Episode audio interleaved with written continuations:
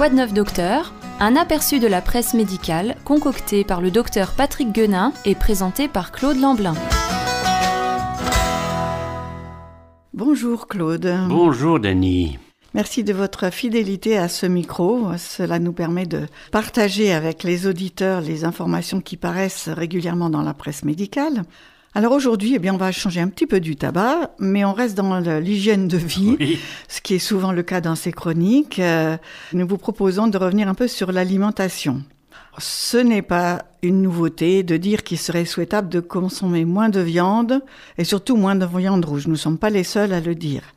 Il y a pas mal d'enfants, euh, j'ai découvert, qui arrêtent de manger de la viande pour le souci des animaux. Oui. C'est pas rare que dans une famille euh, qui mange régulièrement de la viande, des enfants se disent ah non moi j'en mange plus. Mais donc aujourd'hui grâce à la presse médicale consultée au quotidien par euh, le docteur Guenin, nous nous penchons davantage sur l'aspect santé et il est important euh, de connaître les influences de ce que nous mettons dans nos assiettes bien sûr.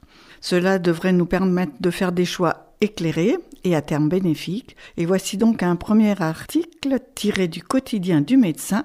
Faut-il bannir les viandes rouges de nos assiettes? Il y a quand même un point d'interrogation. Oui, en effet, la polémique ne date pas d'hier. Déjà en 1913, le docteur Paul Carton désignait la viande rouge comme l'un des trois meurtriers avec l'alcool et le sucre. Il avait plus d'un siècle d'avance sur les recommandations actuelles. Mais c'est aujourd'hui le professeur Jean-Michel Le Cerf, en 2020, qui pose la question. Auteur du livre La viande, un peu, beaucoup, passionnément, pas du tout, le professeur Le Cerf est chef du service nutrition et activité physique à l'Institut Pasteur de Lille. Cette question s'est posée suite aux déclarations du Centre international de recherche sur le cancer, le CIRC, de l'EMS concernant les viandes transformées, comme la charcuterie par exemple, maintenant considérées cancérigènes. Il en serait de même pour la viande rouge qui, probablement, augmente également le risque de cancer. D'où évidemment une inquiétude de la part de la population qui confond souvent le risque et le danger. Donc en effet, qu'en est-il exactement du risque cancer en consommant de la viande rouge. Peut-être serait-il utile tout d'abord de préciser que par viande rouge, on comprend le bœuf, le veau et l'agneau, et sont donc exclus le porc, les volailles et le lapin qui n'entrent pas dans cette catégorie. Oui. Il est vrai que le risque de développer un cancer colorectal est augmenté de 18% et devient danger en cas de consommation excessive de viande rouge, à savoir plus de 500 grammes par semaine, soit 70 grammes par jour. À supposer qu'on en consomme tous les jours. Donc seule la notion de quantité présente un risque d'augmentation de cancer colorectal. En France, nous sommes plutôt en dessous de ces chiffres. Toutefois, en consommer moins que la moitié recommandée ne peut qu'être que bénéfique. Ne pas prendre exemple sur le camionneur, par exemple, qui dans son fast-food se nourrit de steak frites à longueur de journée. En conclusion, on gardera à l'esprit qu'il peut y avoir un risque, mais que la conduite n'est pas dangereuse en soi. Mais tout autre est l'opinion du professeur Le Cerf concernant la charcuterie telle qu'elle est fabriquée en Europe et aux États-Unis. Les études en effet montrent que le débat pour ou contre n'existe pratiquement pas.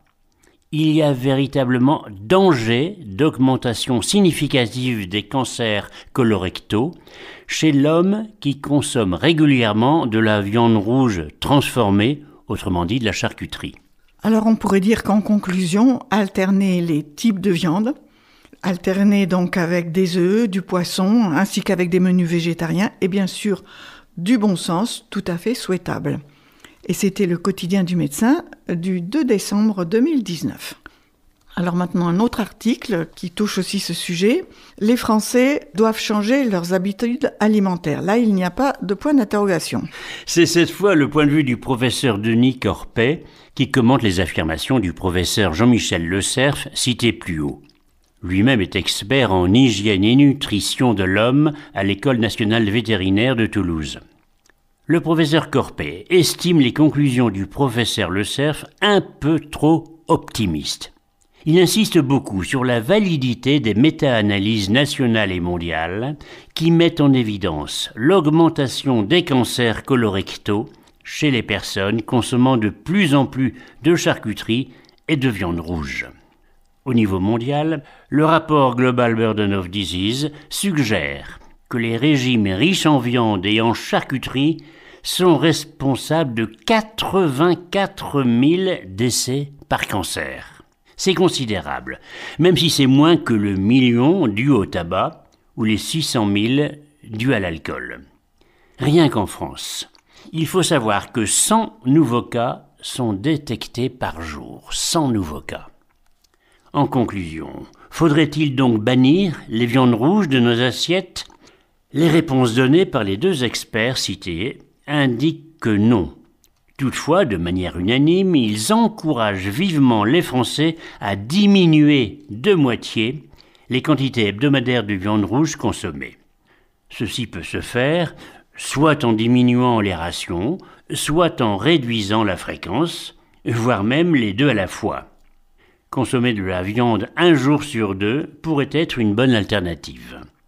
Cela ne peut que favoriser le suivi du PNNS, Plan National Nutrition Santé, qui, vous le savez bien sûr, recommande de manger 5 fruits et légumes par jour. Voilà, il faut quand même admettre que si on mange moins de viande, on devrait normalement manger plus de légumes ou de céréales et de fruits. C'était le quotidien du médecin du lundi 2 décembre 2019 pour faire un petit peu le point sur ce sujet. Et Claude, eh bien, je vous dis à la semaine prochaine. À la semaine prochaine, très volontiers, Dany. C'était Quoi de neuf docteur, présenté par Claude Lamblin. Vous pouvez retrouver cette chronique en podcast ou nous en demander les articles de presse.